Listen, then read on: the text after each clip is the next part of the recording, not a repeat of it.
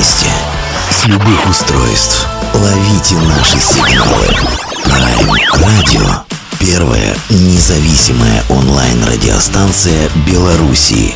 Авторские инсайды и музыкальные премьеры каждый день. PR Radio by prradio.by Prime Radio. Ваш правильный выбор. Мы сложили флаги, ни любви, ни отваги, ни вражды, ни дружбы, ничего не нужно. А я все помню, помню и твой взгляд штыком, и между нами коррида. Говори, говори, какое дело в твоей спальне, что нам дело до Испании. Я бросаюсь на тебя, ты умно ставишь барьеры, и мне хочется кричать, и я мечу в своем отчаянии ты будто невзначай Так колешь, колешь мои нервы.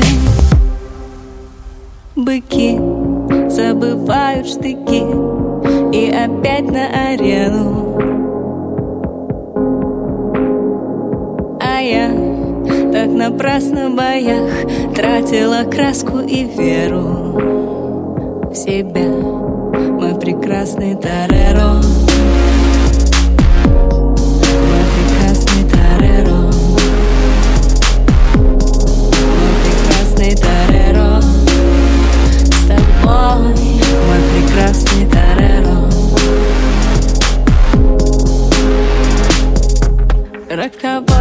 Опасный, ты рискуешь страстно Падаешь в песок, а я смотрю в бинокль И я все помню, помню вечера Балконные между нами коридор Говори, говори, какое дело в твоей спальне Что нам дело до Испании Я бросаюсь на тебя, ты умно ставишь барьеры И мне хочется кричать, и я мечу в своем отчаянии. Ты будто невзначай так колешь, колешь мои нервы. Быки забываешь штыки И опять на арену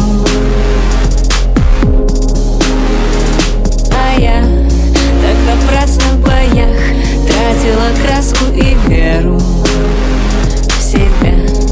Мой прекрасный Тореро Мой прекрасный Тореро Мой прекрасный Тореро С тобой, мой прекрасный Тореро Какое дело в твоей спальне, что нам дело до Испании Я бросаюсь на тебя, ты умно ставишь барьеры. И мне хочется кричать, и я мечу в своем отчаянии. Ты будто невзначай так колешь, колешь мои нервы. Какое дело в твоей спальне, что нам дело до Испании Я бросаюсь на тебя, ты умно ставишь барьеры. И мне хочется кричать, и я мечу в своем отчаянии. Ты будто невзначай так колешь мои нервы Всем привет огромное, это Prime Radio Беларусь. У нас сегодня очередная, как нам кажется, очень интересная история, очень интересного персонажа. Я пока, честно говоря, готовился к этому интервью. А, в какое-то время понял, что если я не сделаю некоторых пауз, то мне придется как минимум позвонить своему лечащему психологу, потому что история настолько многосложная, что в ней а, прям не разберешься а, за один раз, за два раза, либо нужно прибегать к помощи каких-нибудь стимулирующих средств, чтобы разобраться во всей этой истории. Она настолько а, переплетена разными состояниями, разными сложностями. Поэт, писатель, прозаик, а, певица, у нас сегодня, ну, я не знаю, я, я все равно что-то упущу, поэтому будем, будем уже знакомиться и в процессе добавлять все, что остается за кадром. Евгения Онегина. Евгения, привет огромное. Привет, привет. Рада вас всех приветствовать здесь, на вашем радио. Э, впервые, впервые мое зарубежное интервью. Очень ну, оно, оно, конечно, хотелось бы давать интервью как минимум BBC, а не а, белорусскому радио, но, тем не менее, я вас тоже приветствую в белорусском медиапространстве. Беларусь. Очень люблю Беларусь. Всем привет. Спасибо огромное. Слушайте, ну давайте разбираться. Я столько перечислил ваших на, творческих на, натур, скажем так, и все равно я что-то упустил. Но пока я не упустил, я обязательно скажу, у кого нервы покрепче и кто м, страдает здоровым цинизмом, в хорошем смысле этого слова, вы еще обязательно забегите ознакомиться с текстовой составляющей нашей сегодняшней героини в ее телеграм-канал. А, там очень много всего интересного, но предупреждаю, что вы действительно должны быть морально устойчивы. Евгения, как на все времени-то хватает? Ну, ой, слушайте, а, у меня есть маховик времени. Привет фанатам Гарри Поттера. Нет, э, знаете, а, а мы можем на ты или на вы? Я вот ну, прям, прям давайте, давайте на ты, чтобы всем было удобнее и всем было уютнее. Супер, супер. Я очень рада, потому что мой формат общения это на ты, это как-то более демократично. Так, э, ну, во-первых, сейчас первое уточнение. Конечно, я, я вижу, что ты готовился. А, телеграм-канал, у меня не, не все мои тексты там, у меня там только мои тексты про йогу, про мой жизненный опыт, такой прям конкретный блог про медитацию с матерком. Вот, поэтому это моя как бы такая большая часть личности. И, собственно, отвечая на вопрос, как хватает на все времени, наверное, не времени, а сил.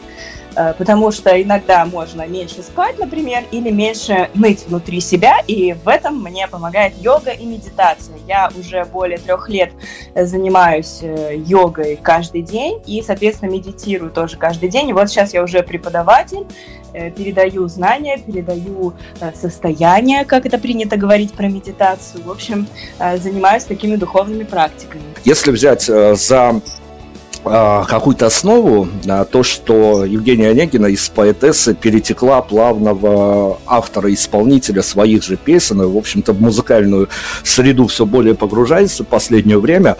А, скажи, пожалуйста, а, если мы возьмем затворскую единицу, вот именно состояние музыканта Евгения Онегиной, а, это все пошло от э, господина Навального, что теперь все во всем ищут месседжи. Все обязательно должно быть с мессенджерами. А, какой главный месседж? Это мифическая история. Мне ее подтверждают, не подтверждают перманентно в интервью. Но если бы это было так, а какой главный месседж в 2021, после пережитого 2020, мы сейчас вот так вот в лоб можем атаковать каким-то главным месседжем, который важен для исполнительницы, который она несет сквозь ветры и бури? Ой, какой сложный философский вопрос в самом начале. Знаешь, в целом мое кредо э, и мое главное творческое послание всем – это жить максимально честно, искренне и чувствовать максимально сильно. Как-то так. Ну, по крайней мере, это очень красиво. Будем разбираться с этой сложной формулой, это красиво. Но, тем не менее, еще одно наблюдение, которое я сделал во время подготовки к этой беседе а, не покидало ощущение, я не знаю, возможно, вполне возможно, оно обманчиво, но не покидало ощущение, что Евгения Онегина, ну, всячески просто вот как щитом, как а, ОМОН с щитом от толпы отгораживается, она вот этим своим творческим потенциалом, творческим началом, любым стихотворным, песенным, а, прозаическим, пытается ну хоть как-то отгородиться от того, что ее огружает за окном, от всей этой повестки дня, от всех этих актуальных и не очень актуальных дел, и хочет свою жизнь сделать, а, ну, как говорят теперь в Беларуси, самое модное слово в белорусах, просто невероятной. А, в чем я ошибаюсь? А, смотри, э, дело тут немножко обратная ситуация. Я все прекрасно вижу, и я э, вижу всегда, то есть, но знаешь, есть такое выражение, я не помню, кто, кто написал, но как-то вот э, было такое выражение, двое влюбленных в революционном Петрограде не заметили революцию. И вот, ты знаешь, у меня э, перманентно такие состояния, что если я вот что-то чувствую, что-то переживаю, совсем свое отдельное от, от всего, я могу э, ну, реально не заметить. Другое дело, что сейчас это сложнее не замечать и стараться приходится, а я не стараюсь, ну, чтобы ты понимал. То есть э, я не стараюсь что-то не заметить, я просто живу в своих каких-то внутренних переживаниях. И, если честно, мне очень страшно допустить слишком глубоко в свое сердце все, что происходит, и это, это, это абсолютно откровенно я сейчас говорю, потому что мне кажется, что если я сейчас это допущу прям, прям конкретно близко, то я больше не смогу ни о чем писать. Вот в чем дело. Потому что, э, ну, сейчас, например, я очень мало чего пишу, но все, что я пишу, это моя внутренняя жизнь, мои внутренние переживания – а внешним я, я не знаю, что мне говорить, понимаешь? А, тут еще такое дело, нужно принимать сторону всегда. Ну, это правда, мы как страна, которая живет сейчас в вообще в ритме каких-то манифестов, и все, что высказывается, тут же делается публичным, а мы от этого и страдаем, честно говоря, потому что, ну, это не есть хорошо, это не, не явно не лучшее, что может эм, происходить и с обществом, и со страной в целом, ладно. А я хочу с тобой поговорить, это, конечно, отдельная тема, на эту тему вообще философски можно заходить, но, тем не менее, хочу поговорить о девичьей, о женской поэзии, русской девичьей современной женской поэзии. Это особый, особый пласт культуры. И самое прекрасное там а, в этом пласте как раз такие не сами героини, которые поднимаются на сцену, которые записывают под очаровательные меланхолические мелодии свои стихи. А самое интересное, что есть в этом в этой парадигме это зрители, а точнее, скорее даже зрительницы, которые приходят на эти концерты, а, потому что а, часто кажется, что таких людей просто либо не бывает, либо они где-то вымерли. Я вот когда посещал последние разы на такие концерты, перформансы концертирующих поэтесс, а, это было какое-то такое странное адское состояние, если честно, потому что а, столько горящих глаз, причем так абсолютно честно горящих, а, ни на одном концерте, ни на одном митинге Навального того же не, не увидишь-то явно. Но я о чем? Если придешь на концерт, ну, образ, опять-таки, не собирательный образ, ну, возьмем какой-нибудь совершенно мейнстримовый образ э, госпожи Полосковой и увидишь ее на сцене, а, то есть ощущение, что если бы ей дали а, в руки автомат, она тут же э, расстреляла бы полностью всех зрителей, которые пришли бы на ее концерт, настолько там энергии много и прет, и вот эти вот строчки, они вбиваются просто как гвозди, абсолютно, а, абсолютно какое-то такое ощущение, э, странное, скажу сразу, ощущение, что тебя э, просто как, как, как же это слово-то сказать такое, выпаривают, порют, безбожно порют на этом концерте, и ощущение, конечно, странное. Но это журналистский, это даже не мужской взгляд, это журналистский взгляд на то, что происходит в девичьей поэзии. Я тебя как э, инсайдера, как человека с той стороны попрошу, во-первых, сказать, в чем Тут я ошибаюсь, а во-вторых, выразить свою точку зрения, что же происходит э, с нынешними героинями, девочками, поэтессами. Так, ну, во-первых, я услышала тут несколько э, посланий, несколько вопросов. Э, самое-самое такое немножко резанувшее меня, хотя абсолютно постоянно использующееся выражение, э, используемые это женская поэзия. Знаешь, я, если честно, я феминистка, и это слово уже перестало быть ругательным в 21 веке, я очень счастлива. И я уже не очень разделяю на мужское и женское, потому что скорее, знаешь, скорее вообще все, что связано с поэзией, это вот такая женская летящая энергия, да. Ну, мы, мы сейчас не про ведическую культуру юбки в пол, да, вот, вот это вот ересь, а именно про то, что, э, ну, в принципе, если даже мужчина пишет стихи, он все равно это делает э, ну, благодаря своей творческой энергии, она в каком-то смысле очень женская, да, поэтому, в принципе, вся поэзия в той или иной мере женская, но она не имеет пола, не имеет гендера. Ну, ты, ты понимаешь, да? То есть то, что написала женщина, и то, что написал мужчина, есть такие трогательные мужские стихи, от которых просто, не знаю, любая девочка может э, обзавидоваться тому, что не она это написала. У меня тоже такое есть. А, Вера Полоскова, я ее очень люблю. Э, то есть, вопреки расхожим представлением, что она там мейнстрим, попса, вот это вот ее часто очень ругают, часто пытаются э, изо всех сил не быть похожими, но все равно, как это, да? Вот, я Веру очень люблю, и то, что она всех э, добивает своей искренностью, потому что она, потому что она такая. И понимаете ли, на каждый поэтический э, и вот такой настоящий концепт, когда исполнитель раскрывает свою грудную клетку а, совершенно без каких-то обиняков, да, и просто раздает себя вот по кусочкам. Это самая благодарная тема, и каждый ведь переживает не о чужих чувствах, а каждый переживает свою историю, когда поэт на сцене, поэтесса, поэт.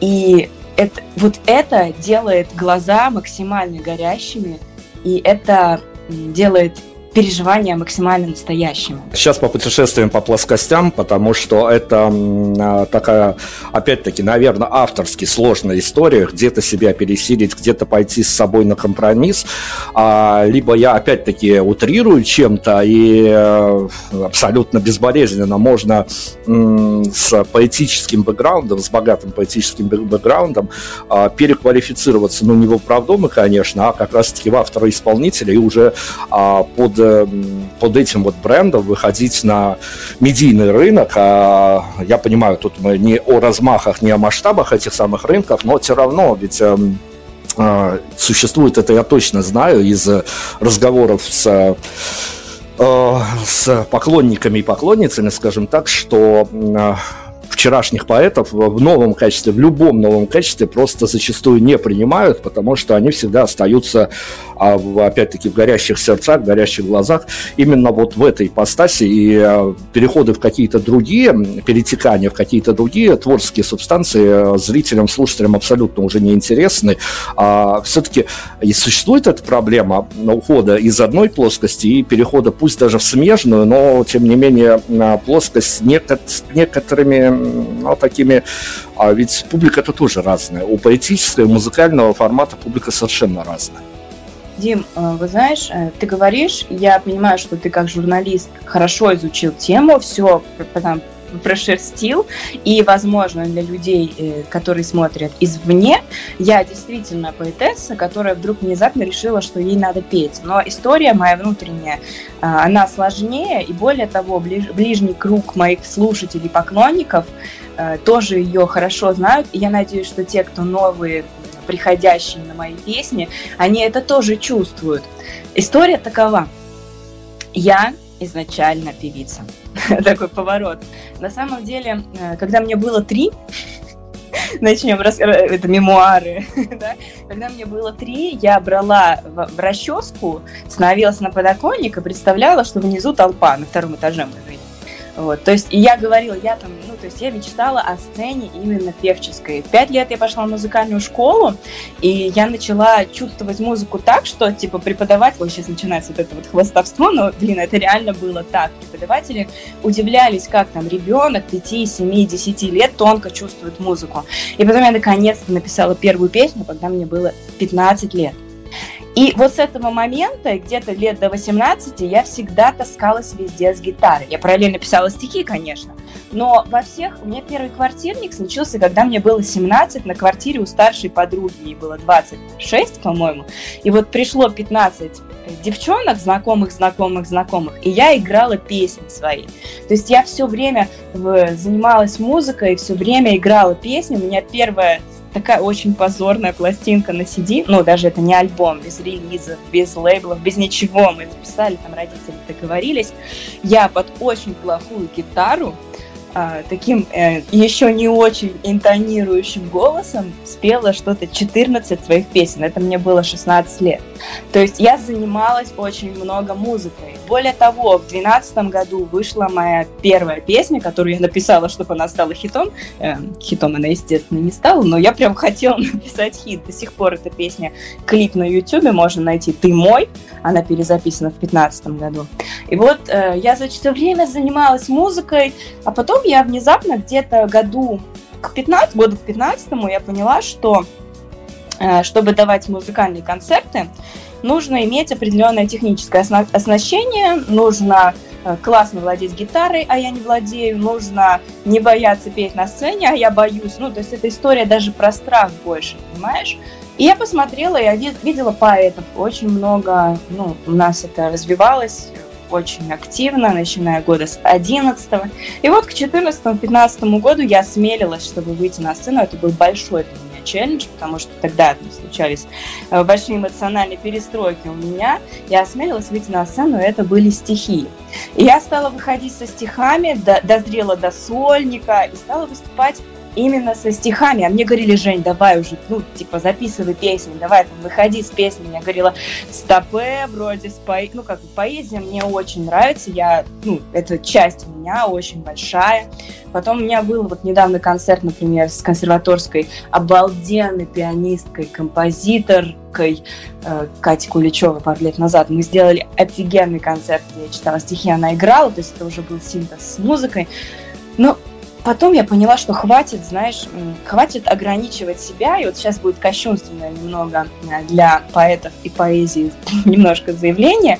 Я поняла, что если ты можешь заниматься музыкой, если ты этим все равно давно занимаешься, если ты можешь писать песни, зачем делать на сцене поэзию, когда поэзию можно просто писать, выкладывать в Инстаграм, там, я не знаю, в свои социальные сети, а музыку ты можешь нести напрямую. И вот когда я стала выступать с музыкальными концертами, знаешь, вот ощущение после поэтического концерта, ощущение после музыкального концерта, это вот, ну, не то, что небо и земля, но они кардинально различаются. Потому что после поэтического концерта я ехала и думала, ну, окей, ну, хорошо, люди подошли с горящими глазами, как ты говоришь, да? То есть людей поэзия тоже цепляет.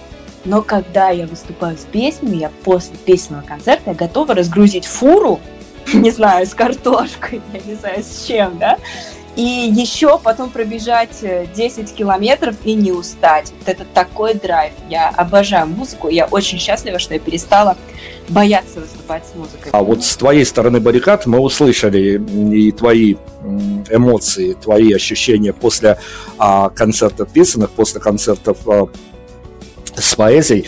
А как ты считаешь, действительно есть разница в публике? То есть одна часть публики пойдет исключительно на поэтические вечера, поэтические а, концерты, поэтические вот эти вот, а, я даже не знаю, действия, наверное, а вторая пойдет исключительно только на, ну не только на песенное, возможно, забегут и туда, и туда, но, в общем-то, если есть две части аудитории есть, вряд ли они пересекутся в одной отдельно взятой точке. Я с тобой абсолютно не согласна, Дим. Может быть, э, даже есть э, такой оттенок нарциссизма в этом, но люди ходят э, на меня, а не на мои стихи или песни. Но есть еще один момент. А, аудитории полностью пересекаются, на мой взгляд. Но музыкальная аудитория, конечно, шире, потому что а, когда у тебя только слово, логос, это воспринимать сложнее, и это большая работа воспринимать стихи. А когда ты идешь на музыкальный концерт, это тоже большая душевная работа, но иногда можно выключить когнитивную составляющую и просто душой напрямую воспринимать звук. Окей, принято. Давайте на музыку уходить. Нам надо засветить творчество нашей сегодняшней героини, чтобы все поняли. Читать стихи я просить не буду, потому что, ну, это достаточно пошловато. Это нужно, это, это нужно все-таки э, хотя бы глаза в глаза делать. Поэтому давайте э, сделаем таким образом. Сейчас э, из богатого песенного бэкграунда мы что-то выберем, чтобы засветить. Я только предложу такие правила игры, но это не обязательно, что их э, надо соблюдать это просто наша традиция, что мы пытаемся в силу возможностей какие-то моменты в творческой биографии поправить, хотя бы так ежеминутно, скажем, единовременно.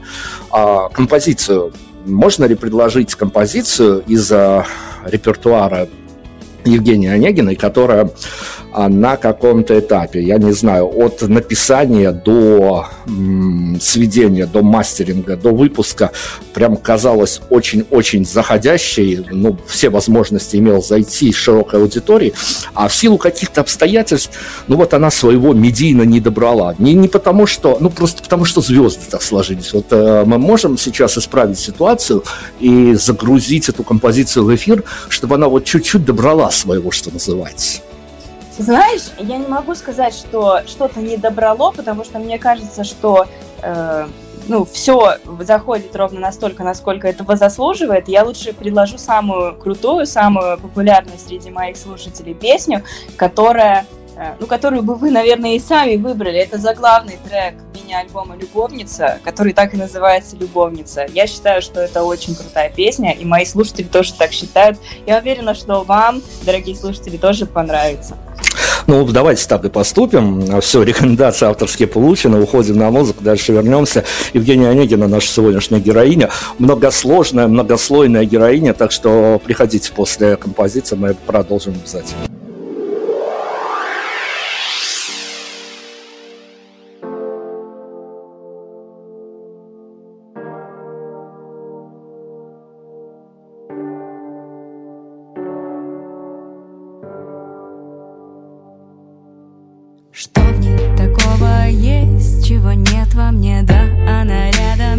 Здесь, и в ее вине истины больше ли?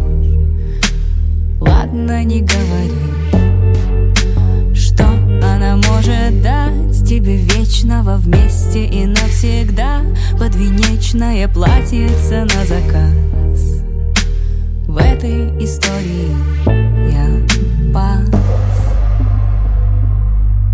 Но если захочешь правды, детство под флером прода, звони, я буду рада. Но никогда к тебе, но ни за что сама. Девочки плачут, это не значит, что они слабые, девочки верят. Это не значит, что они глупые, девочки плачут. Это не значит, что они слабые, девочки верят. Девочки верят. Девочки плачут. Что в ней такого есть неизвестного? Всем мы походу одного теста И сердце, и кровь одно я ухожу на дно. Что она может дать? Все запомнится. Роль моя неудачной любовницы. Пьеса надежды в ноль. Если придешь, бери ее с собой. Но если захочешь правды Детство под флером прода Звони, я буду рада никогда к тебе, но ни за что сама. Девочки плачут, это не значит, что они слабые, девочки верят. Это не значит, что они глупые, девочки плачут. Это не значит, что они слабые, девочки верят девочки верят. Эти танцы на ножах и в неглиже. Не расстаться и не обойтись без жертв. Здесь рулетка, три патрона и прицел Здесь рулетка и никто не выйдет цел Это клетка, где потеряны ключи. Это клетка, не услышит, не кричи. Треугольник в экране избежать. Будет больно на ножах. Будет больно. Это танцы на ножах. Будет больно. Девочки плачут Это не значит, что они слабые. Девочки верят. Это не значит, что они глупые. Девочки плачут это не значит, что они слабые Девочки верят. Девочки верят. Девочки плачут. Это не значит, что они слабые Девочки верят. Это не значит, что они глупые Девочки плачут это не значит, что они слабые Девочки верят. Девочки верят. Евгения Онегина с нами сегодня. Мы раскрываем маленькие тайны, секретики и тому подобное, инсайды вылавливаем с той стороны, потому что это же такая всемирная, всеобщая борьба, журналисты на одной стороне, а артисты, поэты, музыканты и прочие публичные личности на другой стороне. А, о публичности хочу спросить. Еще одна беда, которая преследует человека, а, который выходит в публичное пространство со своими произведениями, это как раз-таки беда журналистики. И хорошо, если ты приходишь на интервью к подготовленным людям, хорошо, когда у них не написана на бумажке твоя биография, которая тобой же и написана и передана им, и потом они не начинают себя гонять по вот этой вот всей схеме. А, в общем, ну, секреты журналистов я не буду раскрывать, иначе мои же коллеги меня потом просто ну, плохо сделают мне, поэтому, ладно, кухню внутренне не трогаем. А, общение с журналистами. Понятно, что это вещь достаточно сложная. Понятно, что это вещь достаточно требующая энергетических затрат, и нервов и тому подобное. И не всегда хочется этим заниматься, а, но это часть, часть работы, часть медиа продвижения своего же. А я хочу спросить, а, понятно, что это не первое и не последнее интервью, а, поэтому мы наперед сделаем такую закладку, как, что называется, потому что я знаю, что журналисты часто готовятся на основе каких-то материалов, которые уже были сделаны до них. А, так вот, закладка наперед. А, но мы ее, конечно же, сейчас прям попробуем спроецировать у умной Жене Онегиной. Я умный говорю а, абсолютно без пафосности. Почитайте еще раз ссылку сделаю телеграм-канала, вы все поймете, почему я это слово употребил. Умный Жене Онегиной. Есть какой-то вопрос, на который хотелось бы публично ответить, и прямо спич, может быть, заготовлен, давно лежит уже и просится наружу, а, но этот вопрос, ну вот в силу обстоятельств журналисты никак до этого не задали и, может быть, вообще никогда не зададут. Есть такой вопрос? Слушай, такой интересный вопрос. Ты знаешь, нет. А, про журналистов хочу сказать. Вот ты э, сказал про э, какую-то как это, борьбу, противостояние, типа вот с одной стороны журналисты, с другой стороны артисты. Может быть, так и было когда-то, а, но сейчас у меня совершенно никакого противостояния журналистами нет. Все, с кем я общаюсь, просто максимально э, квалифицированные, подготовленные котики, которые меня любят, а я к ним тоже очень доброжелательно отношусь.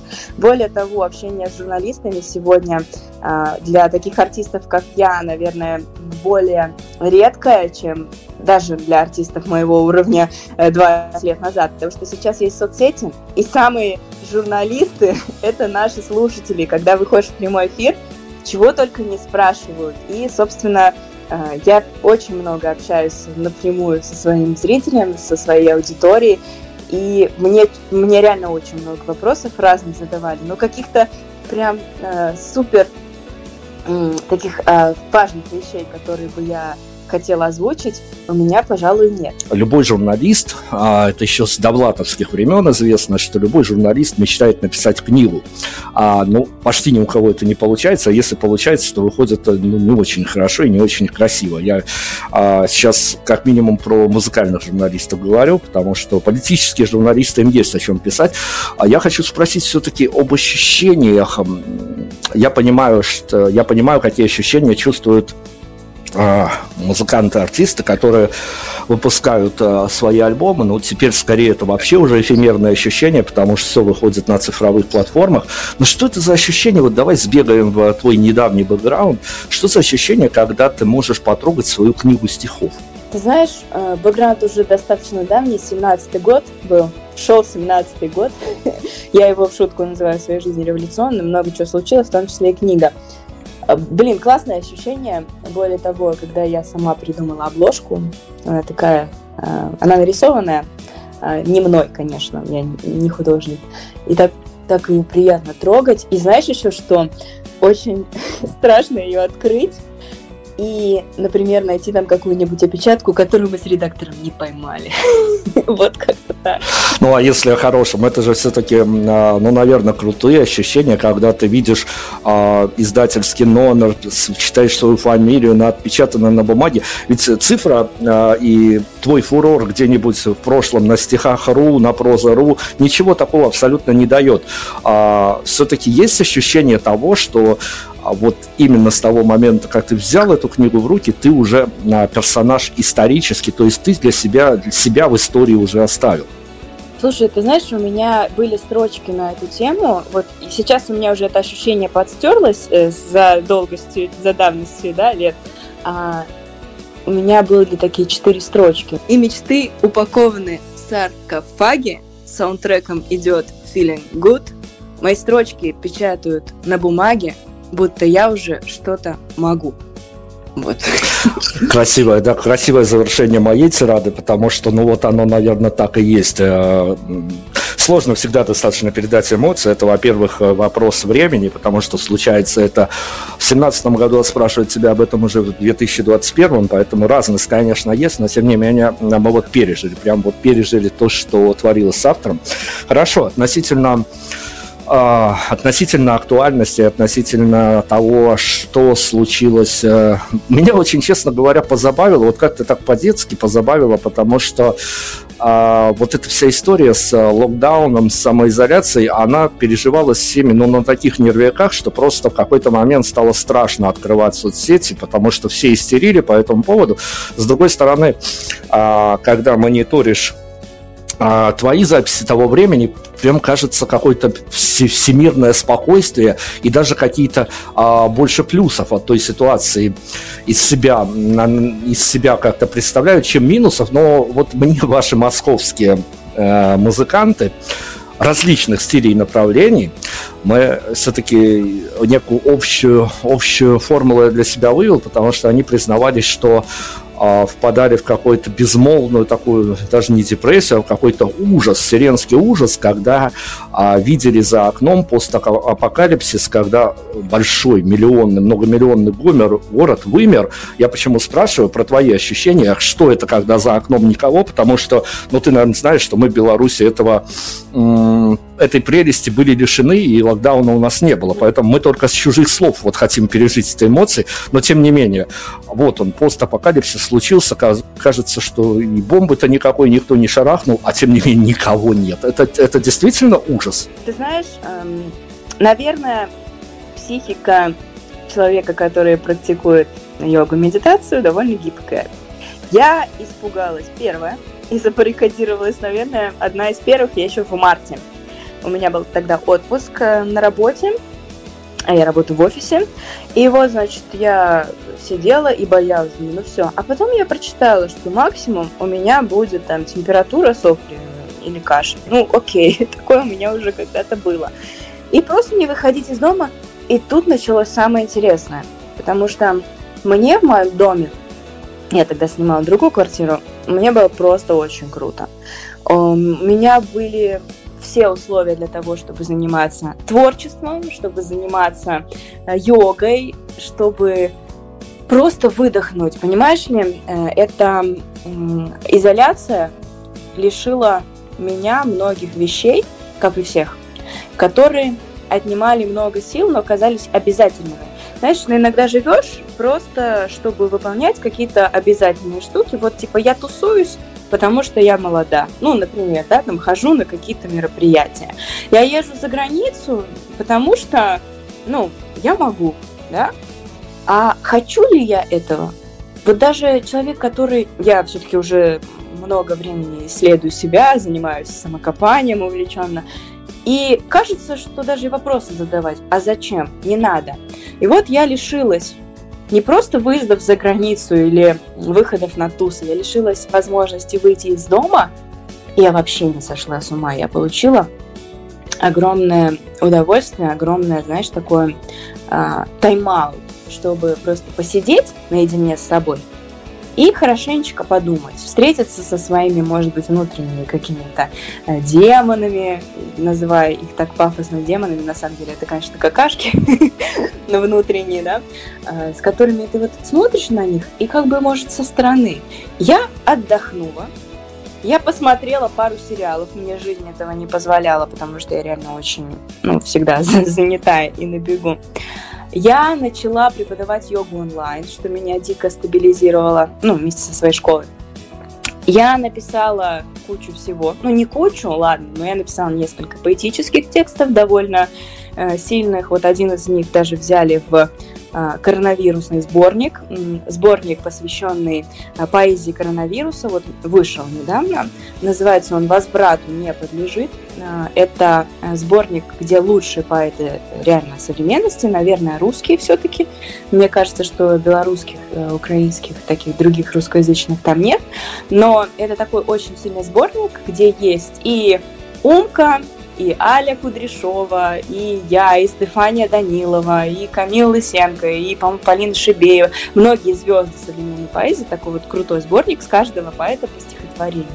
И у меня там, туда вошло стихотворение «В изоляции оголяются косяки». Ну, понятно, что косяки такое двойное, двойное дно имеет слово. И, ну, о чем я говорила? В общем, я кайфанула на изоляции, вот.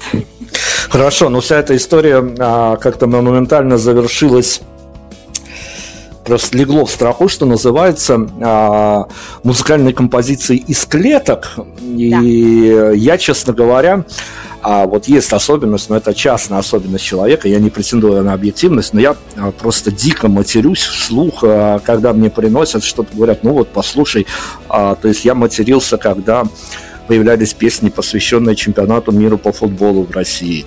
Я матерился, когда вдруг стали появляться песни на коронавирусную тематику. А, я, для меня это какое-то а, выражение какой-то творческой пошлости. Но это я как журналист говорю. А какие какие триггеры тебя побудили на то, чтобы вот действительно в эту историю вляпаться еще и музыкально? Знаешь, я тоже, как ни странно, считаю вот немножко творческой пошлостью делать песни под события, потому что это всегда немножко, э, как это поприличнее сказать, э, попытка угодить своей аудитории или широкой аудитории, даже не своей, да, попытка попасть в тренд. Я никогда этим не страдала э, и не грешила, потому что я очень, как я уже тебе сегодня говорила, человек, который максимально сконцентрирован на своем внутреннем мире. Но тут произошла такая штука, что я со своим внутренним миром сидела и очень э, и понимала, что есть вещи, которые были, которые я транжирила без, эм, без, без оглядки, вот эти вот элементарная возможность подержаться за руку, да, элементарная возможность пойти, куда глаза глядят, поехать на трамвае, понимаешь, вот на все, как говорится, полететь на самолете. Это было, ну, это было обыденно, а теперь это стало какой-то невероятной ценностью, не факт, что когда нам ее вернут. И вот эта вот э, штука очень сильно повлияла на мой внутренний мир, и я написала эту песню, у меня очень много песен приходит, я никогда не сажусь специально писать песни, да, я села, э, точнее, после, я занималась йогой, как в какой-то чуть ли не из перевернутых пост, мне пришла вот эта вот строчка, когда всех отпустят, и я такая думаю, м-м", и я даже нашла потом этот черновик, он был такой совершенно схематичный, у в диктофоне. Да, я написала эту песню, написала песню из клеток, называлась она изначально, первая версия называлась «Шагомеры». И, кстати, видео-версия. Я просто села с гитарой, э, очень, я не очень хорошо играю на гитаре, поэтому у меня есть музыкант, гитарист, с которым мы выступаем. Но дома я села с гитарой, на камеру спела эту песню, и она разлетелась каким-то невероятным вообще эм, невероятной волной среди моих слушателей, не моих слушателей. Меня там ее репостили 200 раз, э, приблизительно, я не знаю сколько. То есть очень большую популярность, э, отклик встретила эта песня, хотя я не, ну, не для этого ее писала. Я просто написала песню, и поскольку у меня было время и возможность там накраситься, красиво сесть, поставить свет, я ее спела. Все. И потом было принято решение записать ее мы даже еще видео на нее сделали, причем интересно, э, через FaceTime, то есть на расстоянии дистанционно мы снимали этот клип, поэтому там качество картинки не очень, но смысл очень забавный. И вот потом я ее записала на э, в музыкальной обработке, совершенно другой, совершенно новый, максимально кринжовый э, такой, и вот она вышла. Хорошо, но у этих историй, которые вот попадают в повестку дня, у них всегда повышенный фидбэк от слушателей, от зрителей, причем приходят а, не твои сторонники, а люди абсолютно посторонние, которые вот просто где-то на хэштег попали, что называется. А, но всегда ли, ну, вот на примере песни «Скелетах», всегда ли замысел автора, эмоции автора а, находят свое понимание у публики, либо ты просто как на какой-то момент попадаешь в тренд, и, и тебя это больше даже расстраивает, потому что все твои пассажи месседжи никто так и не рассмотрел. Знаешь, меня бы не расстроило попадание в любой тренд. Я очень хочу стать еще популярнее, чем сейчас. Ну, то есть, в принципе, популярнее, да? Я не ставила никаких хэштегов. У меня это видео было выложено в IGTV, а насколько ты понимаешь, IGTV не продвигается. То есть я просто был, вылил, вылила в интернет и все. И это видео, поскольку оно не было на злобу дня максимально, оно было просто искренним. Оно попало и разлетелось по всем моим слушателям. И если кто-то и появился новый, то это был тоже мой слушатель. То есть это вот тот слушатель, который чувствует так же, как я. Поэтому там не было никаких сожалений, там не было ничего... Э, непонятого, потому что это максимально понятный месседж. Мы все хотим гулять, мы все хотим целоваться и обниматься. И, и это просто радость человека, предвкушение, мечты о том, какое будет лучшее лето. Все, ничего там совершенно не было. А, более того, даже когда я сделала запись этой песни, ну, если честно, сейчас уже я смотрю на это и понимаю, что это будет максимально Э, кислотное пятно в моей дискографии, потому что я в другом стиле совершенно пишу. Но я захотела сделать что-то такое максимально танцевальное, безумное. И даже когда вышел этот трек, его приняли мои зрители, э, мои слушатели, а новых, э, ну, новые, наоборот, не очень поняли, типа, что это вообще. вот. Поэтому я не могу сказать, что какие-то сожаления. Я очень рада этой песне. Особенно акустическая версия заходит до сих пор на концертах. Очень, очень нравится. Все мы прекрасно понимаем, что артистам а, без... А, ну, либо ты должен быть а, совершенно таким за все хорошее против всего плохого и попадать в информационные повестки а, и превращаться в персонажа, который меняет там телеканалы, но два года на разных телеканалах говорит один и тот же текст, артистам, которые м, занимаются самопродвижением, такие инди-истории, э, это действительно такая когда ты денег особо с цифрой не заработаешь, а тебе ну, остается только разгребать э, лайки, репосты и прочие фидбэки, а это действительно такая больная история для самопродвигающихся артистов, когда ты вылаживаешь альбом, и потом а, в лучшем случае натыкаешься на абсолютно деревянные комментарии, которые как будто боты какие-то пишут, а в худшем случае вообще тебя, ну, ну, я не знаю, даже, может быть, опять-таки, в лучшем случае тебя хейтить начинают, а, но а, в какие-то абсолютные глубины теперь же все живут короткими формами и формами лозунгов, и никто особо за смыслами не гонится. А, но вот мне артисты рассказывают, что вот действительно вплоть до абсолютной депрессии и состояния, что мне вообще не хочется ни с кем в этом мире больше говорить. На второй-третий день после релиза альбома в сети происходят такие ситуации, что артистам становится зло и обидно на, ну, пусть даже на свою же публику. Mm. Слушай, я не знаю, у меня такого не было, честно. Просто когда я выпускаю какие-то свои э, песни, релизы, выкладываю альбомы, у меня всегда очень тепло принимают. Э, понимаешь, я вообще против той формулировки, что сейчас люди мыслят все люди мыслят короткими формами, потому что э, всегда найдется часть аудитории, точнее, ну как, часть из всего-всего-всего, да, то есть э, те люди, которые хотят глубины, которые хотят закрыться в машине, ехать и слушать мою акустику скелеты, например, 17 года, и им безмерно в кайф. Или которые хотят, там, не знаю, дома сидеть с бокалом вина и гонять там мою любовницу, э, в смысле, это альбом, э, пять раз там по кругу, пять песен. И им кайфово. И люди, которые мыслят, они не перевелись, они существуют. И то, что э, говорят, что типа сейчас все такие тупые, такие поверхностные, это неправда. Если человека зацепило, он хочет углубиться. И у меня именно такой зритель. Да, конечно, когда выкладываешь альбом, хочется, чтобы у тебя было не 100 репостов, а тысячи репостов. Да, конечно, хочется, чтобы тебя там сразу взяли на радио максимум, я не знаю, условно там на постоянную ротацию, и хочется сразу собрать э, клуб, не знаю, там, какой у нас, адреналин, стадиум, да, 9 тысяч, 10 тысяч человек. Но этого не происходит. Ну и почему я должна впадать в депрессию? Ну сегодня нет, а завтра моя музыка завоюет мозги и умы, потому что глубокая музыка ведь сейчас тоже имеет э, свою, своего зрителя, свою аудиторию. Вот, например, у нас есть опальный рэпер Хаски, ты, наверное, знаешь, хотя это вообще э, рэп-музыка, ну, просто его концерт отменяли и, там по всяким определенным соображениям. Безумная интеллектуальная музыка, сложнейшая, просто там депрессивная, ну, просто полный трэш. Я была на его концерте пару лет назад, там, типа, полный адреналин стадиум, вот тот и был. То есть, типа, 10 тысяч человек или сколько. Любая музыка сложная может собрать зал.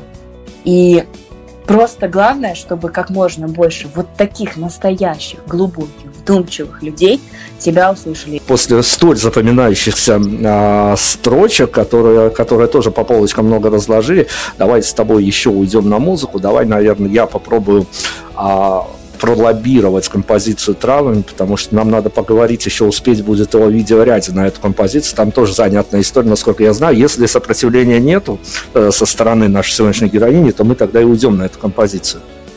Героиня согласна. Прекрасно. Женя Онегина с нами сегодня. Мы вернемся после музыки. У нас еще есть вопросы, есть время, есть возможности. Будем все использовать по максимуму. Prime Radio. Ваш правильный выбор.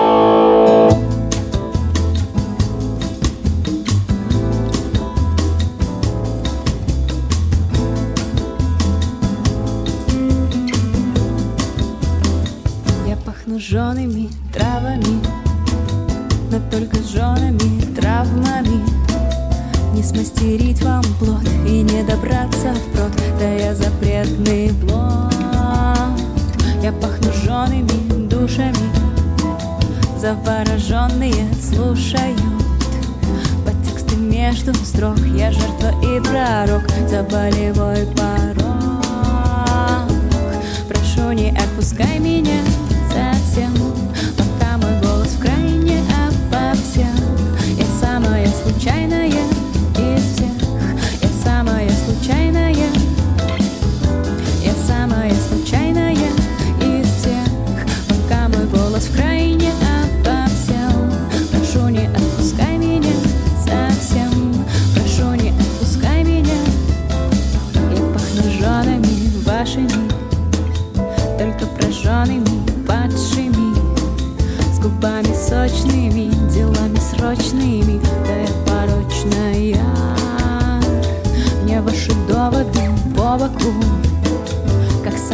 для облака.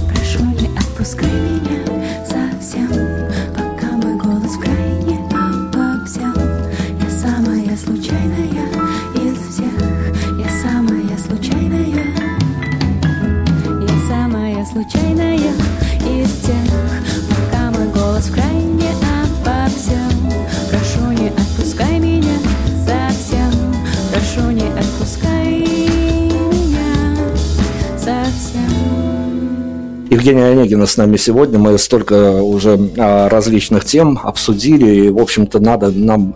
Ну, мы бы не были белорусами в нашей сегодняшней ситуации, если бы не обсудили эту тему, а, потому что она ну, на каждого проецируется, наверное, по-своему, но она не теряет своей значимости. Смотри, Женя, у нас буквально в стране за ну, буквально за пару месяцев а, стерлась напрочь вся та история практически повседневная, будничная, а, в которой желает страна многие годы, и проснулись люди с совершенно другим пониманием и себя в обществе, и общества в себе. А, и тут же нас накрыло такой, ну это понятно, что дух времени, и понятно, что а по-другому вряд ли могло бы случиться. И, наверное, в вашей стране что-то подобное тоже случится, потому что Беларусь такой полигон для испытаний того, что происходит у вас потом. Мы в этом не раз уже убеждались. А, но, тем не менее, случилась такая штука, что практически все белорусские музыканты, не провластные, а как раз-таки независимые, выдавали на гора буквально по песни протеста в день, и в какой-то момент стало совершенно понятно, что это ужасное состояние, когда все протестуют, но с другой стороны их осуждать тоже а, как-то сложновато, им надо было высказаться, но тут же все буквально от, э, не знаю, от э, прекрасной домохозяйки до журналистов, э, политологов поняли, что артисты, музыканты это все-таки сегмент развлечений, и своим творчеством, как бы они ни протестовали на реальную повестку, они не влияют, и многие музыканты очень расстроились, поняв это, потому что они жили в каких-то иллюзиях а, того, что они что-то значат для общества больше, чем музыки, и, и несут какую-то свою идеологию, а, но музыканты, честно говоря, нивелировали свое творчество вот этими песнями протестов, и многие ушли в такие закатное состояние, скажем так, временно, наверное, да, но тем не менее. Я почему спрашиваю? Потому что хочу у тебя спросить, а, мы не о песнях протеста, мы о роли музыкантов в, соци- в социализации в обществе. А как меняется а, парадигма общения, а, когда соседи по офису, друзья по фитнес-клубу, не знаю, там а, по знакомая по фудкорту узнает, что а, у милой барышни, а, есть музыкальный альбом, есть книга стихов, и, в общем-то, а, есть какой-то... Я знаю эту историю, мне рассказывали о том, что а, случается, когда человек позиционирует себя как творческая личность, ему почему-то, я не знаю, с чем это связано, честно, не буду говорить, потому что инсайт есть, но причин не знаю. Резко становится к нему, так скажем, меньше доверия, меньше каких-то доверительных бесед, доверительных каких-то посланий в соцсетях. То есть люди как бы дистанцируются, потому что, может быть, они понимают, что это уже человек немножко другого круга. Смотри, какой длинный монолог я произнес, давай его раскроши просто в дребезги. Смотри, значит, вычленю первое. Ты говоришь, что музыканты не влияют на ситуацию и так далее. Тут я могу поспорить, потому что, например, э, был э, великий, не знаю даже, музыкант, поэт Виктор Цой, который написал «Перемен», и под этим флагом, под этой песней э, выходили люди в 90-х, и сейчас выходят. И это сила. Виктор Цой до сих пор, э, мы знаем, жив, но хотя физически, к сожалению, нет, а песня живет. И это как раз-таки власть идей над разумом людей. Это это немыслимо, и это очень много. А, так, дальше. Э, ну, ну, а есть, например, не Виктор Цой, есть какой-нибудь там э, человек, ну, опять же, вот есть Летов тот же, да, есть Янка, это же все люди, которые, э, исполнители, которые действительно влияли на умы молодых и э, постарше людей, и отрицать их влияние на ноосферу, да, так называемую, совершенно бессмысленно. Я вот, у меня даже был такой монолог, я поскольку занимаюсь еще стендапом, э, у меня было несколько стендап-программ в Москве, и, как правило, на своих сольных концертах в Москве или в Петербурге, но пока что у меня только в Москве и в Петербурге были стендапы. А, я делаю музыку, я пою песни, а в перерывах рассказываю какие-то истории, и это очень напоминает стендап.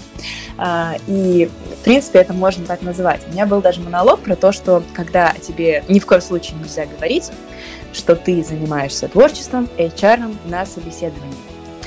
Потому что они, ну, там я смягчала. В общем, если э, в основном HR это молодые девчонки после института, которые туповаты. Ну, то есть не все, есть очень проницательные HR, они, как правило, уже э, главы отделов, но в основном это вот такие девочки, которым дано задание найти максимально подходящего офисного кандидата, а то, что ты занимаешься творчеством, совсем не вписывается в образ успешного творческого кандидата, потому что они будут думать, что ты будешь вместо там, занятия своим э, своими непосредственными обязанностями подбирать рифму вечно и там все профокапишь. Или, например, э, что ты будешь вообще, что тебе работать не хочется, а хочется купить просто билет на Сапсан и уехать э, на Васильевский остров умирать, да, вот, ну, то есть такие вещи. На самом деле, конечно, это отличная лакмусовая бумажка. Если человек начинает ну, как-то к тебе по-другому относиться, значит, он не очень-то тебе и нужен. Ну, так, по большому счету. Потому что, э, например, э, я первые несколько лет на своей работе действительно очень-очень ограниченно э, старалась говорить о своем творчестве. Я, в принципе, пыталась произвести впечатление такой эм, серой мыши, которой ничего не нужно, которая в жизни вот просто работает, не знаю, там, ходит в кино вечером, но правда вскрывается все равно, так или иначе. И я не могу сказать, что сильно меняется отношение. Наоборот, как-то, знаешь, появляется больше интереса. Потому что у нас же образ поэта, образ музыканта, образ исполнителя это какая-то такая вот эм, покрытая мраком тайна, какая-то такая фигура загадочная с байроническим взглядом, который с плакоченными волосами ночами там пишет что-то. А тут вроде обычный человек, который там тоже пьет воду из кулера и пьет кофе, да, в перерыве. И пробуждается какой-то интерес. И просто, ну, как и, наверное, столкновение с любыми представителями каких-то загадочных, не побоюсь этого слова, меньшинств, да, мы понимаем, что это такой же человек, как ты, который просто делает вот это и вот это, который там просто пишет стихи, просто занимается конным спортом в свободное время, просто выступает, там, собирает залы. Ничего такого, наоборот, очень такое френдли отношение появляется еще более. Вот. Ну, это приятно, это приятно, что все-таки э, теория с практикой расходится. Но смотри, хорошо, что напомнила, э, потому что я, конечно, подбивал эту тему э, под возможность, что мы туда заплывем, э, но опять-таки нужны объяснения, как умную, второй раз употреблю это слово, интеллектуальную девушку занесло в, ну, совершенно, честно говоря, отмороженный сегмент а, медиа развлечений, э, шоу-бизнес я уже не говорю, ладно, но а, ну, со стороны, опять-таки, кажется, и даже, даже имея общих знакомых с кумирами а, вот этой вот всей а, стендап-сцены, на которую приходят тысячные залы, ты понимаешь, что люди это, в общем-то, не совсем далекие, а, и за счет этого они находят себе, а, в общем-то, покладистую аудиторию, которой тоже не надо гнаться за смыслами. В общем-то, это такая сложная история. Я, опять-таки, может, где-то пафосно говорю, но находясь все, все испробовал на себе, что называется, и находясь на стендап-вечеринках, а, ты себя ощущаешь а, в роли какого-то, ну, совершенно чужеродного элемента, потому что, ну, на хохочущую публику можно смотреть, это доставляет даже эстетическое удовольствие, но слушать а, тех, что кто-то что-то а, ну, какие-то смыслы доносит э, со сцены, это сложновато. Я сложноватая история. Это моя трактовка всей этой истории. Опять-таки, разбей меня в пух и прах. Ой, с удовольствием. Знаешь, вот говорить, что стендап э, это для каких-то э, ограниченных людей, это прям супер, э, ну, ты, наверное, либо просто еще не углублялся в эту тему так сильно, либо э, либо я не знаю, потому что, господи, я обожаю стендап, это бездна, это может быть, это же очень умный, очень тонкий, ироничный жанр. У нас в России тоже был стендап, у нас, правда, это называлось по-другому, у нас называлось это сатира, да, но жванецкий. А, у Андрея Миронова обожаю гениальный э, монолог, помнишь, про то, как снимают кино, про то, как зимой а, снимали летнюю сцену. ну, ну это, это, это, это классика, это бессмертие, конечно. Вот, и это же тоже по факту вот такой же, э, ну, понятно, что стендап это американское, а ты послушай американских классических комиков, какие они тонкие, какие они какие они... Жень, так вот, вот в этом, в этом же и проблема, в том, что наш, э, наши, ваши, наши, белорусские, российские, они взяли за основу концепцию э, американского стендапа, британского стендапа и попытались это э, просто вот так в лоб пересадить на нашу и территорию. это круто, сделали это круто. Я вообще не понимаю, как человек, который живет в Беларуси, гонит на стендап. Я не гоню, я, я, я, только, я не гоню, я только пытаюсь а, внести ясность в эту историю, потому что а, пересадить можно все что угодно, адаптировать можно любой сериал, любую, а, даже какое-то литературное произведение можно адаптировать, но нужно учитывать разницу ментальности, а в стендапе как раз-таки вот этого и сделано не было. То есть э, абсолютно юмор, который в основном он должен быть либо лобовой, чтобы никаких иллюзий на тему не оставалось, а, либо он должен быть с какими-то иллюзиями, но тогда этот э, автор не будет собирать тысячных залов, у него будет своя какая-то отдельно взятая публика а, количеством 100, 200, 300 приходящих человек. Значит, во-первых, я считаю, что э, стендап это очень круто и русский стендап, белорусский стендап. Это тоже очень круто, потому что мы э, не просто скопировали тупые штуки там какие-то, ну не тупые, а жанровые, а мы это уже начинаем очень классно интегрировать и адаптировать. Происходит это уже больше пяти лет, я наблюдаю за этим. И у нас вот есть э, ну, стендап на нашем канале ТНТ, есть э, очень много ваших ребят, которые приехали, понаехали, приехали и э, покоряют сцену и разрывают. Я хожу иногда на стендап-вечеринки, вот, ну, такие в локальных клубах. Мне очень повезло, посчастливилось жить в Москве. Я могу это сделать практически каждый день. И, как правило, это очень... Ну, то есть есть слабые выступления, но есть очень сильные выступления. И, как правило, почему-то, если это сильное выступление, я потом узнаю, что комик вообще-то из Минска приехал. это очень, очень приятно. А, слушай, мне кажется, что в жанре стендап можно говорить просто обо всем. И в этом его огромный плюс. А, просто это способ рассказать историю и посмеяться над тем, как тебе было, например, плохо, и донести это. А смех – это лучшее лекарство. И когда ты уже смеешься над проблемой, проблема не, не, не, нач... не имеет над тобой власти. И знаешь, есть такая еще версия, я с ней согласна, идея на тему того, что чем сложнее времена, тем больше процветает юмор. И комики собирают огромные залы. Если ты говоришь о наших суперпопулярных комиках типа Дани Поперечного, например, да, то я тоже не всегда разделяю его э, чувство юмора, но тот факт, что люди приходят и смеются над его непосредственностью, над его шутками, над теми проблемами, которые он выдвигает, он выдвигает очень важные сегодня проблемы. Это очень круто. Поэтому я считаю, что стендап это, это то, что дает нам надежду. Окей, давай, тогда все, Женя меня положила на лопатки, я сдаюсь, стендап это отлично, никаких, все, претензии все снимаются. Спойлер, это неправда, претензии остаются. А, хорошо, давай о том, что не оставляет надежды, не оставляет вообще иллюзий на что-то хорошее. А, читал я, опять-таки, в Телеграме, натыкался на анализ твой э, нынешних героев, э, где всплывала фамилия э, рукопожатного Моргенштерна и, в общем-то, анализ и его так называемого успеха.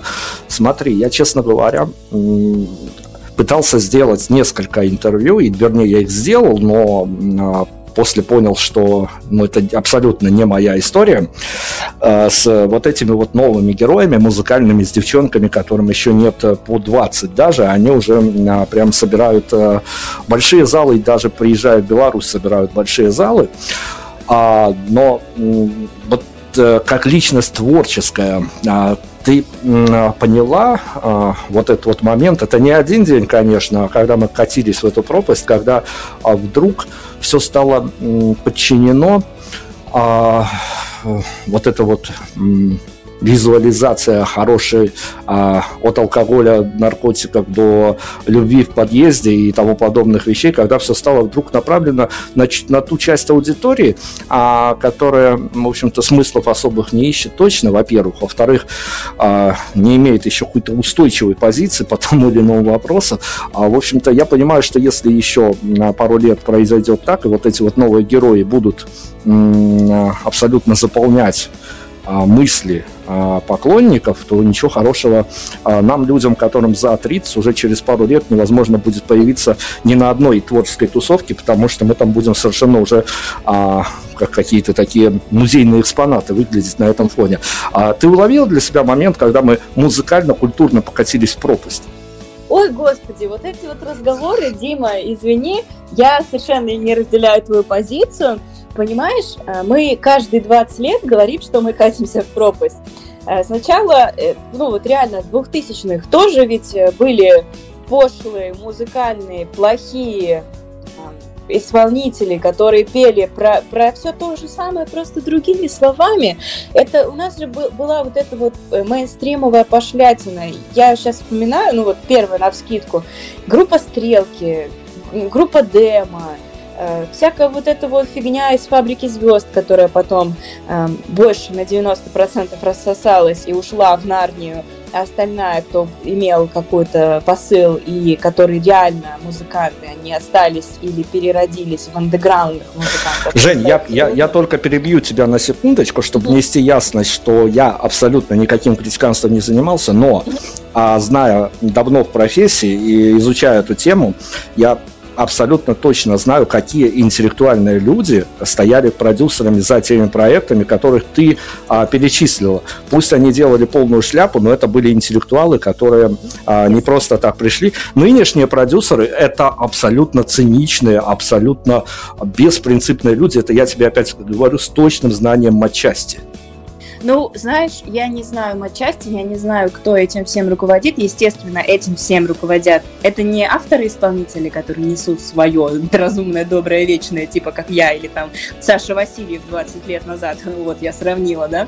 Э, или там еще кто-нибудь 40 лет назад. Это абсолютно кукловоды. Какая разница, э, были они циничными или не циничными, когда по факту на выходе получается там туда-сюда, плюс-минус одно и то же. Они создают э, товар, ну, то есть не творчество, а как-то творческий продукт для определенного сегмента аудитории. И этот сегмент аудитории будет всегда. Он был, ну, то есть, понимаешь, я занималась, к сожалению, э, у меня не музыкальное образование, не творческое, а я изучала в философию и связь с общественностью. Поэтому я размышляла над этими вопросами, и я считаю, что всегда будут люди, которые будут хотеть э, про Кадиллак, про как дела, про э, эта сука хочет денег, поработай в постели. Это всегда, это, просто сейчас это больше в лоб. Так мы тоже сейчас больше в лоб. Раньше, 20 лет назад, Саша Васильев был, э, или Земфира были более закручены в своих высказываниях. Сейчас мы больше это делаем напрямую. Ничего, ну то есть ничего не меняется. Нет, я не верю в то, что через 5 лет мы будем музейными экспонатами за 30, которые будут там уже, знаешь, это как, как труп Ленина в мавзолее. Нет, всегда, я вот уже сегодня об этом говорила, всегда остается мыслящая аудитория, которая не схавает про Которая будет танцевать на дискотеке под это может быть.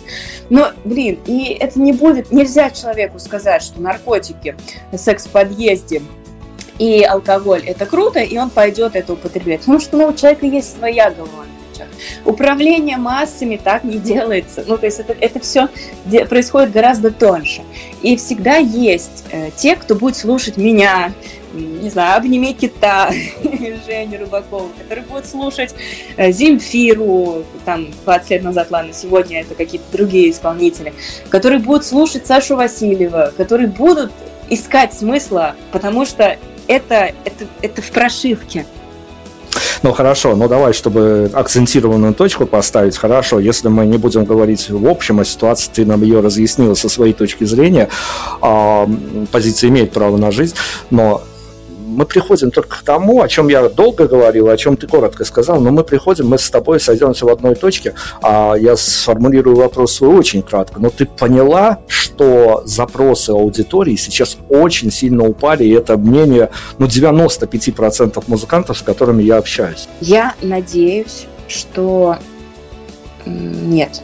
Прям серьезно это, это может быть не экспертное мнение, я не сильно мониторю рынки и так далее. Я просто слушаю то, что слушаю, я просто хожу на те концерты, на которые хожу.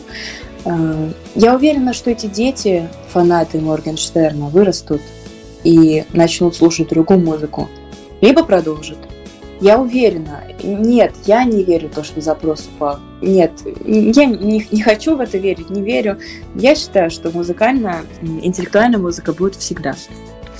Все, а, с глобальными вещами давайте покончим, давайте вернемся к истории нашей сегодняшней героини. А, говорить можно очень долго, но у нас и тайминг, и э, героиню мы долго не можем мучить. Я хочу все-таки о визуализации поговорить.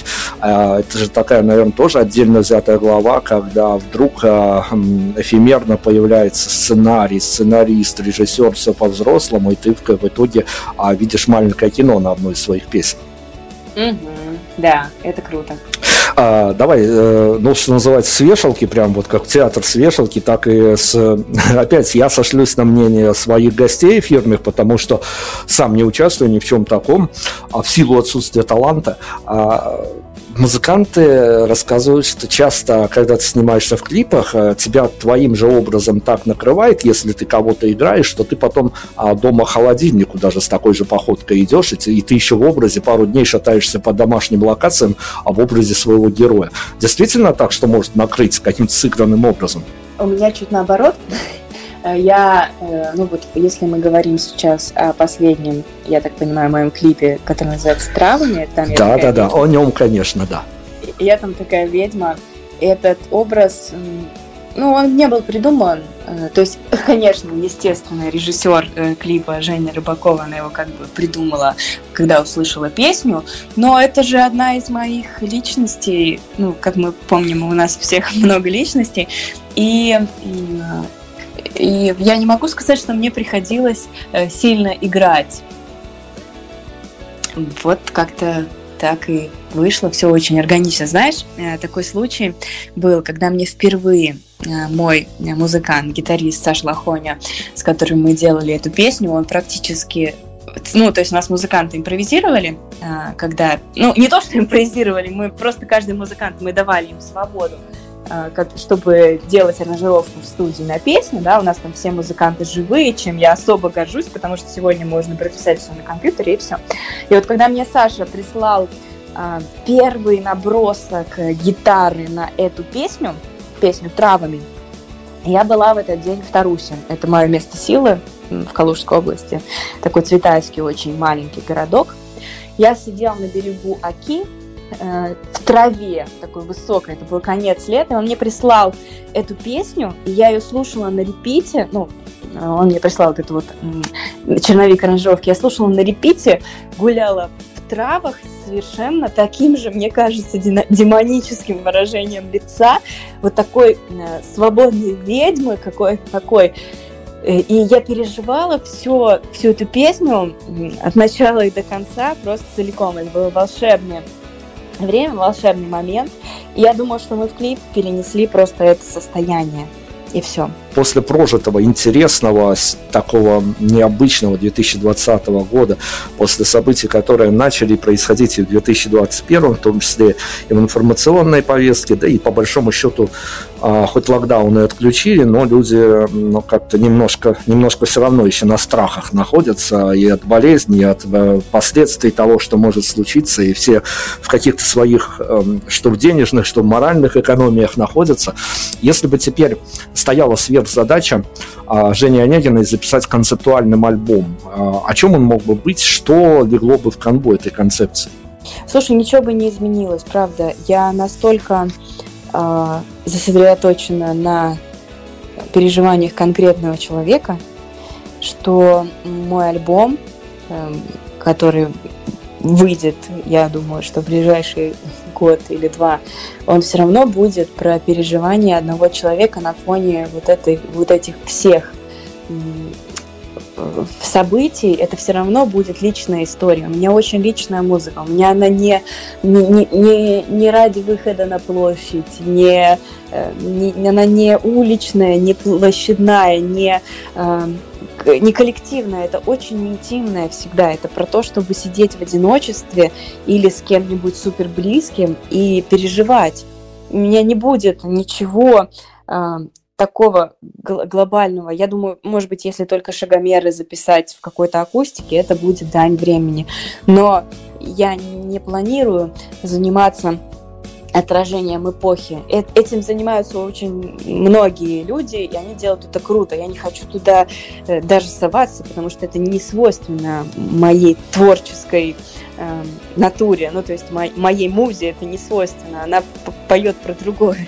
Если а, опять-таки строить полностью медиаобраз э, нашей сегодняшней героини, то а если слаживать все в одну копилочку, что называется, и песни, и а, тексты, и стихи, если вот прям, прям объединить, а, есть, ты, ты изучая всю эту историю, ты натыкаешься на то, что автор а, нет, нет, нет, да и появляется ощущение, что автор тебя а, в хорошем смысле слова провоцирует на а, какие-то действия, на какие-то мысли, на какие-то размышления, но эта провокация не всегда, так скажем, воплощена в какую-то абсолютно такую классическую формулу, то есть есть разбежки между тем, как ты привык видеть образ артиста, и между, и между тем, что ты видишь наяву. Скажем так, должен ли э, образ автора абсолютно соответствовать тому, э, что автор хочет сказать своим творчеством. Это я в смысле того, что это наша главная проблема,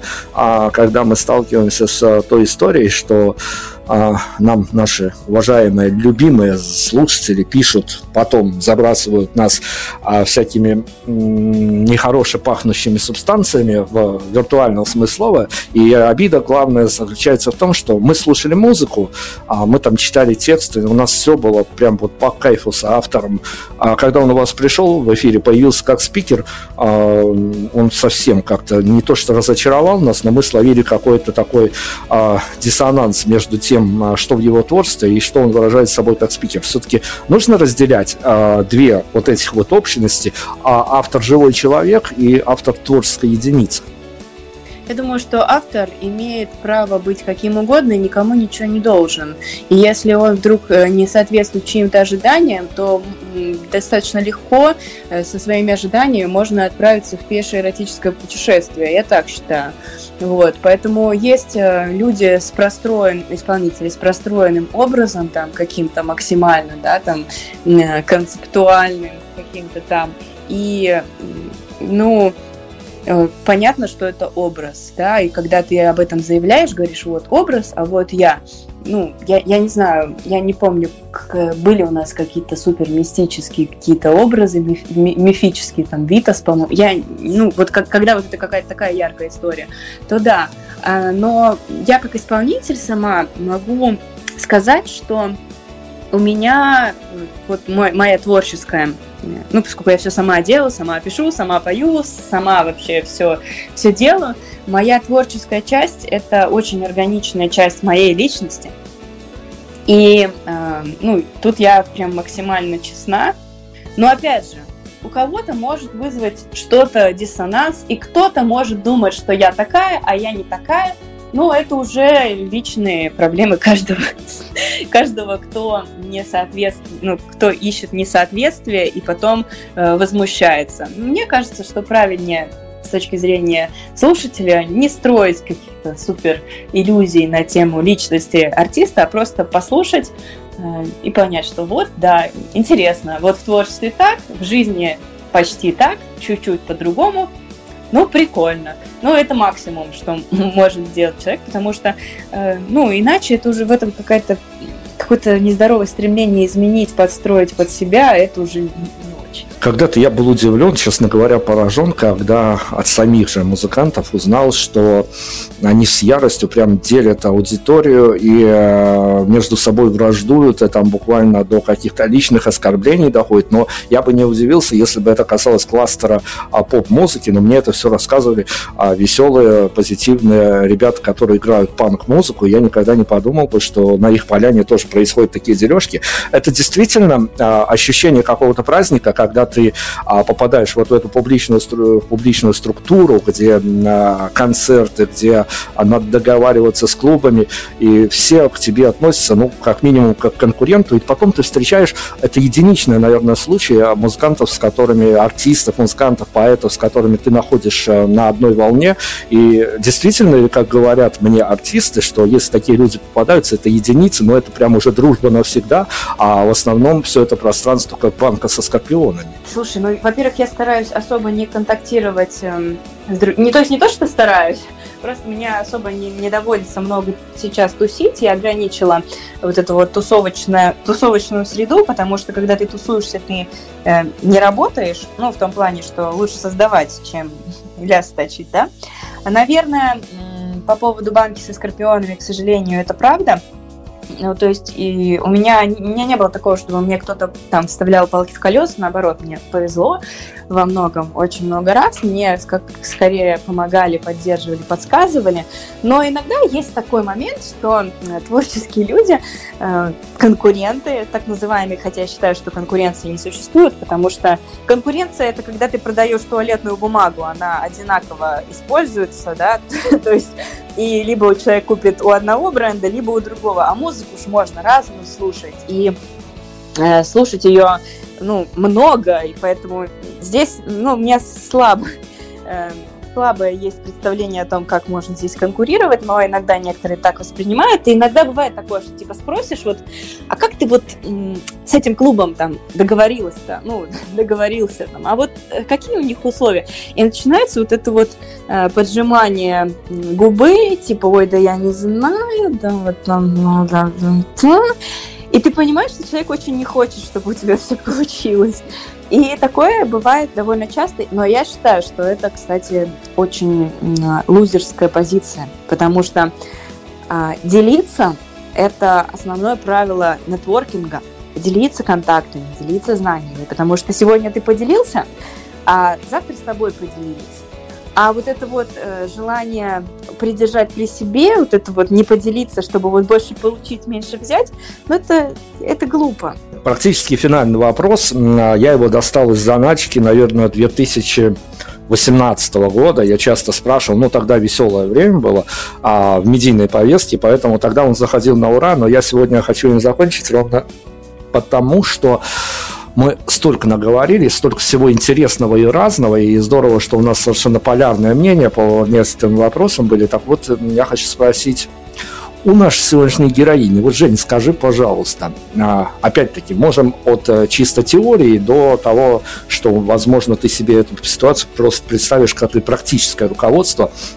А, скажи, пожалуйста, у тебя есть а, какое-то понимание, что нужно делать артисту, либо чего наоборот никогда не нужно делать, если цель этого артиста однажды сыграть перед Путиным? Слушай, я никогда об этом честно не думала.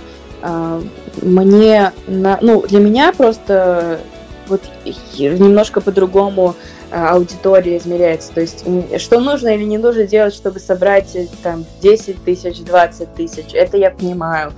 А что нужно или не нужно делать, чтобы э, однажды выпить чай со стингом, это я тоже понимаю. Это очень сложно, и, вот мало времени у нас осталось, к сожалению, хотя долгих лет ему. Но что касается президента и вот этой всей политической штуки, я не знаю, я никогда об этом не думала. Ну, наверное, нужно, блин, популярным быть как минимум. И, и, и, и, и если честно, у меня... И ты меня сейчас вверх замешательство. Я никогда об этом не думала. Финалом буду оперировать к твоему э, в основном телеграм-каналу, и, наверное, формулировка этого вопроса оттуда а, взялась без э, каких-либо опять конкурентностей и тому подобное, на твой взгляд, вот сейчас мы чем-то красивым должны заканчивать таким монументальным, на твой взгляд, э, три на данный момент три самые яркие русские девушки, неважно, киноактрисы, музыканты, поэтессы, писательницы, для тебя м- три самые яркие русские девушки на, на данный момент? Из всех, из всех. Елка, э, певица Елка. Я ее обожаю, она она из тех редких исполнителей, которые стараются не давить на боль, а выводить на позитив в своем основном проекте. И у нее еще есть сайт-проект Явь, очень крутой, я его очень люблю. А Вера Полоскова. Потому что это мать во всех смыслах, но она породила вот эту всю русскую поэзию сценическую. Я, я убеждена в этом. Вторая. И третья, третья. Так, так, девушка, женщина. Боже мой, как сложно. Я не хочу называть. Но я сейчас назову и все, да? А. Ну вот сейчас везде гремит северный ветер, поэтому я бы назвала Ренату, наверное. Ренат Литвинову. Она такая прям очень... Финальные титры, которым мы эту беседу закончим, и финальным титром я попрошу по традиции а, строчку из написанной нашей сегодняшней героиней а, если ее можно безболезненно вырвать из контекста, вот э, строчки, это одна, две, четыре, неважно, которые на данный момент являются а, какими-то определяющими и для самой Жени Онегина, и вместе с тем а, можно как-то по этим строчкам а, модифицировать медийно на нашу сегодняшнюю героиню, вот что а, из своего же творчества, что на данный момент наиболее актуально и наиболее как-то м, резонирует со своим внутренним состоянием. Автоцитирование максимально сложно. Наверное, э, это будет строчка из припева моей песни «Травами», Прошу не, э, точнее, строчки. Прошу, не отпускай меня совсем, пока мой голос в край не обобсел. Я самая случайная из всех. Красивые финальные титры, ну и поскольку мы удаляемся, вопрос на выход, вопрос на дверях, что называется. Если бы мир был идеальным хотя бы на один день, на один отдельно взятый вечер, а в идеале певицы Жене Онегиной, куда бы хотелось, чтобы после ее идеального концерта, а куда бы хотелось, чтобы ноги вели слушатели уже после того, как концерт закончится и охрана всех выпроводит? У всех разные э, есть. Ну, мы сейчас идеальную картинку пытаемся нарисовать. Угу без учета личности, а именно основанную на эмоциях, которыми автору хотелось бы э, поделиться в идеальном концерте. Бар на крыше с видом на весь город, чтобы там горели свечи, и был любой самый любимый напиток вне, ну, то есть алкогольный или не алкогольный, любой. И главное, чтобы рядом был тот человек, которого бы этот слушатель очень сильно любил. Красота какая. Спасибо большое за финальные титры, за финальные картинки. Нам еще финальную композицию осталось выбрать, и мы будем прощаться. Давай облака. Все, мы удаляемся, прям вот э, как вот эти вот, вот развлекали вас в ближайший э, час с чем-то, два вот таких вот облачка, которые сейчас испаряются с ваших горизонтов. Слушайте, мы вернемся обязательно, я надеюсь, что мы а, Женю еще пригласим к себе в эфир, потому что, ну, а, как бы мы сегодня не старались, не упирались, нам всех граней этой многогранной, сложной а, героини не удалось раскрыть, но вместе с тем а, спасибо большое, Жень, за то, что нашли на нас время. Было безумно интересно. А, безумно интересно даже с учетом того, что а, я журналист, и я привычен ко всему, и когда ты ловишь полярность мнений, разность мнений, тебя только подстегивает это к интересной беседе. Спасибо за живое общение, за живой разговор. Удачи, удачи огромной и творческой, и просто по жизни. Спасибо. Спасибо и вам.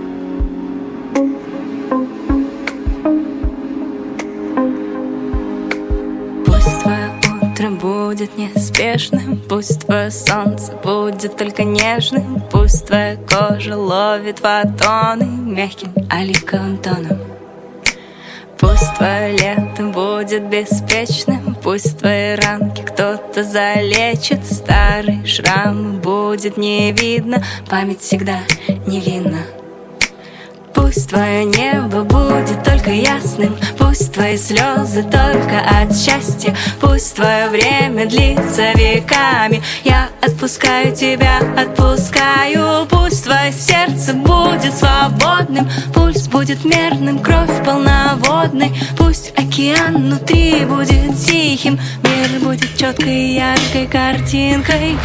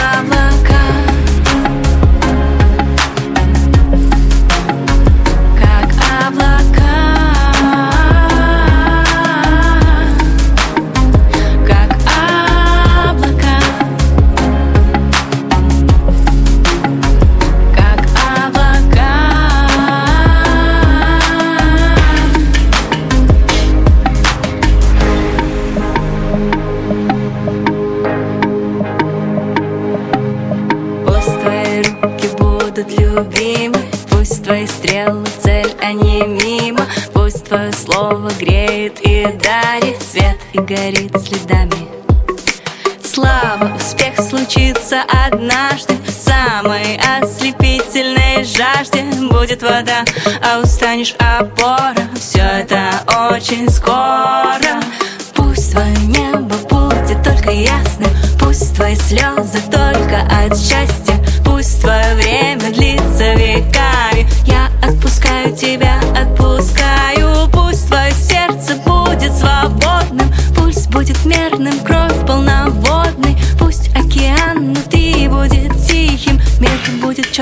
яркой картинкой.